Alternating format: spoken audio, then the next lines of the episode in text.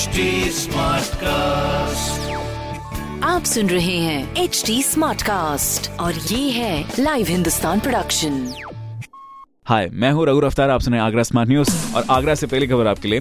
बता देते हैं, नीति आयोग के पहले एसडीजे रिपोर्ट के मुताबिक डेवलपमेंट लिस्ट में अभी भी आगरा, मथुरा काफ़ी पीछे हैं। तो ऐसे में अभी इनको तरक्की की रफ्तार देने की बात की जा रही है।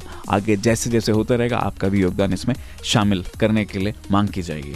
डीवीवीएनएल और टोरेंट पावर अपने कस्टमर्स के लिए आगरा में एक मुश्त समाधान योजना का लाभ 30 नवंबर तक देने वाला है। तो इसका लाभ उठाएँ जल्द से जल्द।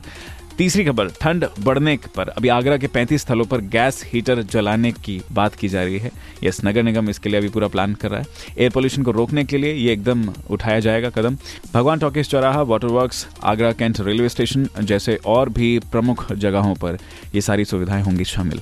ये कुछ ज़रूरी खबरें जो कि मैंने प्राप्त की हिंदुस्तान अखबार से। आप भी पढ़िए क्षेत्र का नंबर और अखबार हिंदुस्तान। और कोई सवाल हो तो ज़रूर पूछेगा। हमारे हैंडल है फेसबुक ट्विटर इंस्टाग्राम पर at the rate H T और ऐसे पॉडकास्ट सुनने के लिए log on to W www.htsmartcast.com आप सुन रहे हैं एच डी स्मार्ट कास्ट और ये था live Hindustan production smart Smartcast.